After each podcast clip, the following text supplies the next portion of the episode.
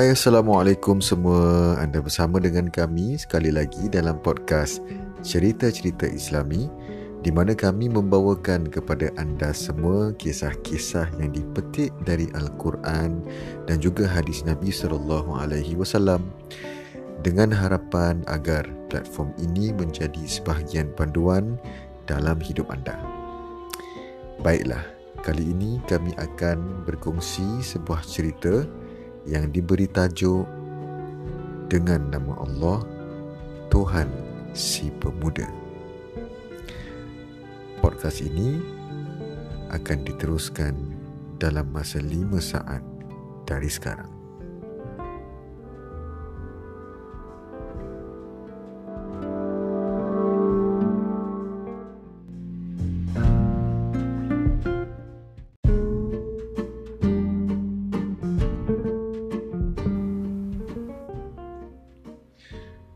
Ada seorang raja pada zaman dahulu mempunyai seorang tukang sihir. Apabila tukang sihir mencapai umur tua, ia berkata kepada raja, "Sesungguhnya aku telah tua dan ajalku sudah pun hampir. Carikanlah seorang pemuda supaya boleh aku ajarkan sihir kepadanya untuk membantu pemerintahan raja." Seorang pemuda telah terpilih untuk belajar sihir dengan tukang sihir tersebut. Dalam perjalanan menuju ke rumah tukang sihir, si pemuda melalui rumah seorang rahib alim yang sedang beribadah. Pemuda tersebut singgah dan mendengar zikirnya. Dia begitu kagum dengan rahib tersebut.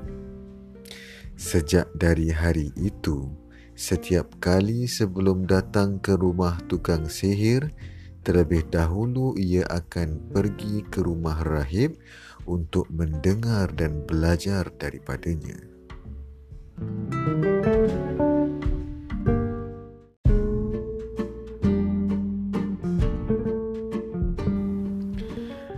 Pada suatu hari, pemuda ini lewat tiba di rumah tukang sihir. Hal ini menyebabkan dia dipukul. Dia mengadu kepada rahib. Sang rahib mencadangkan kepadanya, "Jika engkau ditanya sebab kelewatanmu dan takut dipukul tukang sihir, katakan sahaja padanya, aku terlambat kerana urusan keluargaku." Dan jika kamu khawatir dengan keselamatanmu, daripada dihukum keluargamu, katakan, aku terlambat kerana belajar dengan tukang sihir. Pada suatu ketika, ia bertembung dengan seekor binatang besar yang menakutkan. Binatang itu telah menghalang jalan sehinggakan orang ramai tidak dapat melaluinya. Maka pemuda itu berkata, sekarang aku akan mengetahui siapakah yang lebih benar di sisi Allah. Sama ada rahib ataupun tukang sihir.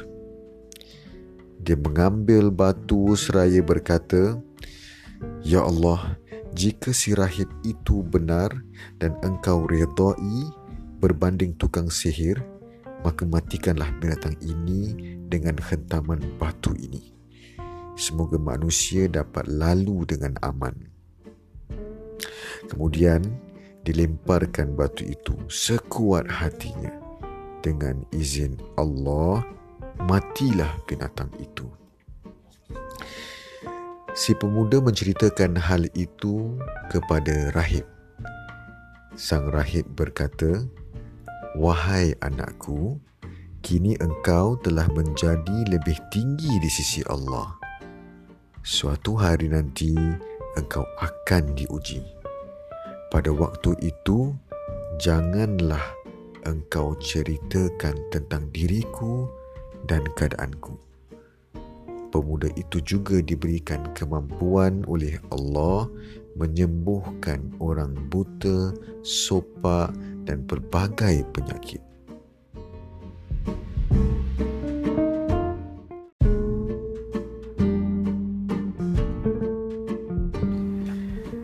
Seorang pegawai istana yang buta mendapat tahu hal pemuda tersebut yang mampu mengobati pelbagai penyakit.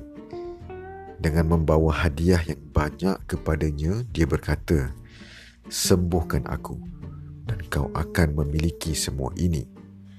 Pemuda itu menjawab, Aku tidak mampu menyembuhkan sesiapa. Yang menyembuhkan ialah Allah Subhanahu wa taala. Jika kau beriman kepada Allah, maka aku akan berdoa kepadanya.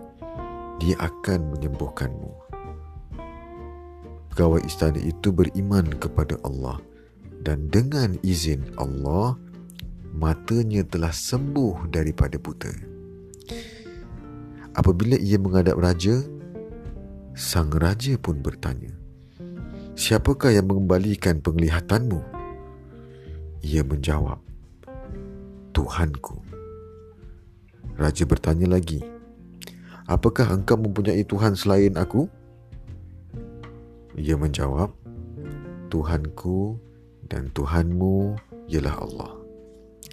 Raja menyeksanya sehinggakan akhirnya ia memberitahu hal pemuda tersebut pemuda itu diarahkan menghadap raja. Raja berkata, "Wahai anakku, sihirmu telah menyembuhkan orang buta dan pelbagai penyakit." Pemuda itu menjawab, "Aku tidak mampu menyembuhkan. Yang menyembuhkan hanyalah Allah." Raja menyiksa pemuda tersebut tanpa belas kasihan sehingga pemuda itu terpaksa memberitahu tentang rahib sang rahib diarah datang dan raja berkata, Kembalilah kepada ajaran agamamu semula. Sang rahib menolak. Lalu raja meminta pembantunya mengambil gergaji. Lalu digergajinya kepala rahib hinggalah terbelah dua.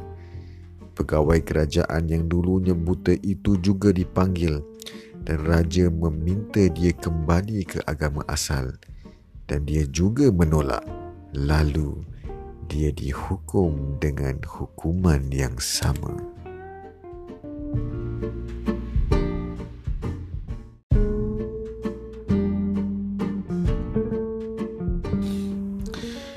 Tibalah giliran si pemuda. Raja pun berkata, Kembalilah kepada agamamu semula ia menolak. Raja bertitah, bawa dia ke gunung. Sampai di puncak gunung nanti, kalau dia mahu kembali kepada agama kita semula, lepaskanlah. Tapi jika dia enggan, lemparkannya ke dalam jurang. Mereka pun berangkat. Sampai di puncak gunung, sang pemuda berdoa, Ya Allah, jagalah diriku daripada tipu daya mereka sesuai dengan kehendakmu. Gunung itu tiba-tiba bergegar sehingga para pengawal raja tergelincir dan jatuh mati semuanya. Selamatlah pemuda itu. Dia datang menemui raja. Raja pun bertanya, "Apa yang telah berlaku?" Dia menjawab, "Allah menjagaku daripada mereka." Raja memerintahkan pula para pengawal membawanya ke laut. Apabila kalian berada di tengah lautan, biarkan dia jika mahu kembali kepada agama kita semula, jika tidak, lemparkanlah ia ke dalam laut. Sampai di tengah-tengah laut, si pemuda berdoa, Ya Allah, jagalah aku daripada mereka sesuai dengan kehendakmu perahu itu tiba-tiba terbalik dan mereka semua tenggelam kecuali si pemuda itu selamat dan dapat kembali menghadap raja.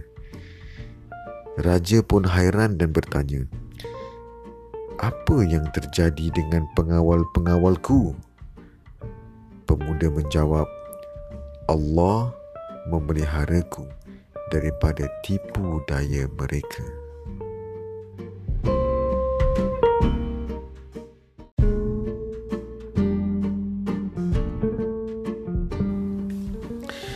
Si pemuda berkata, Wahai tuanku, tuan tidak akan dapat membunuhku kecuali jika tuan melakukan apa yang kuperintahkan.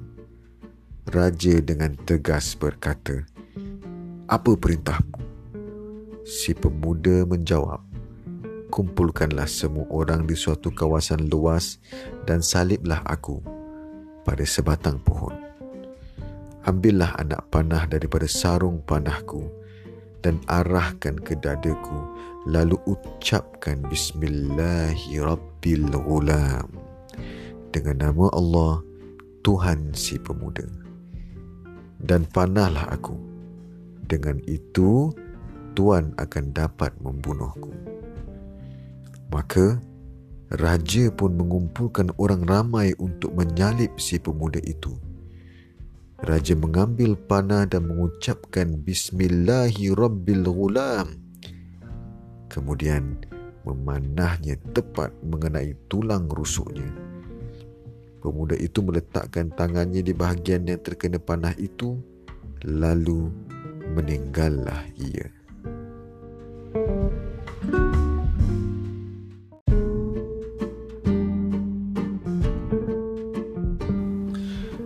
Menyaksikan tragedi ini, maka orang-orang yang melihat berkata, Amana bi rabbil ghulam.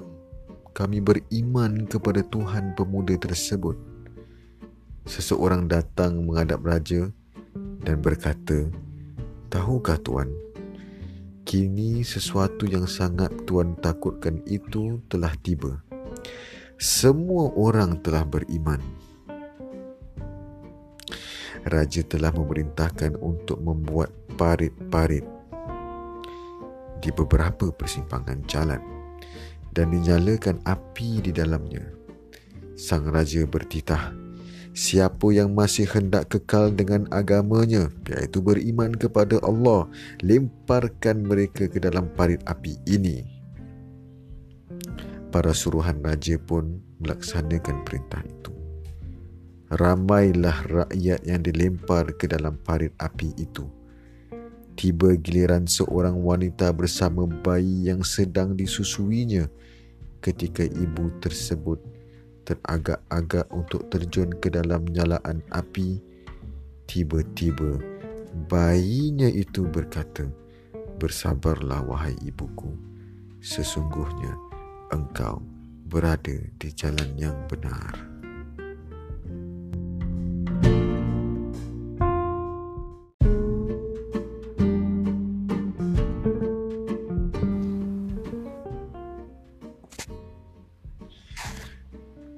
Alhamdulillah sekian saja cerita kali ini.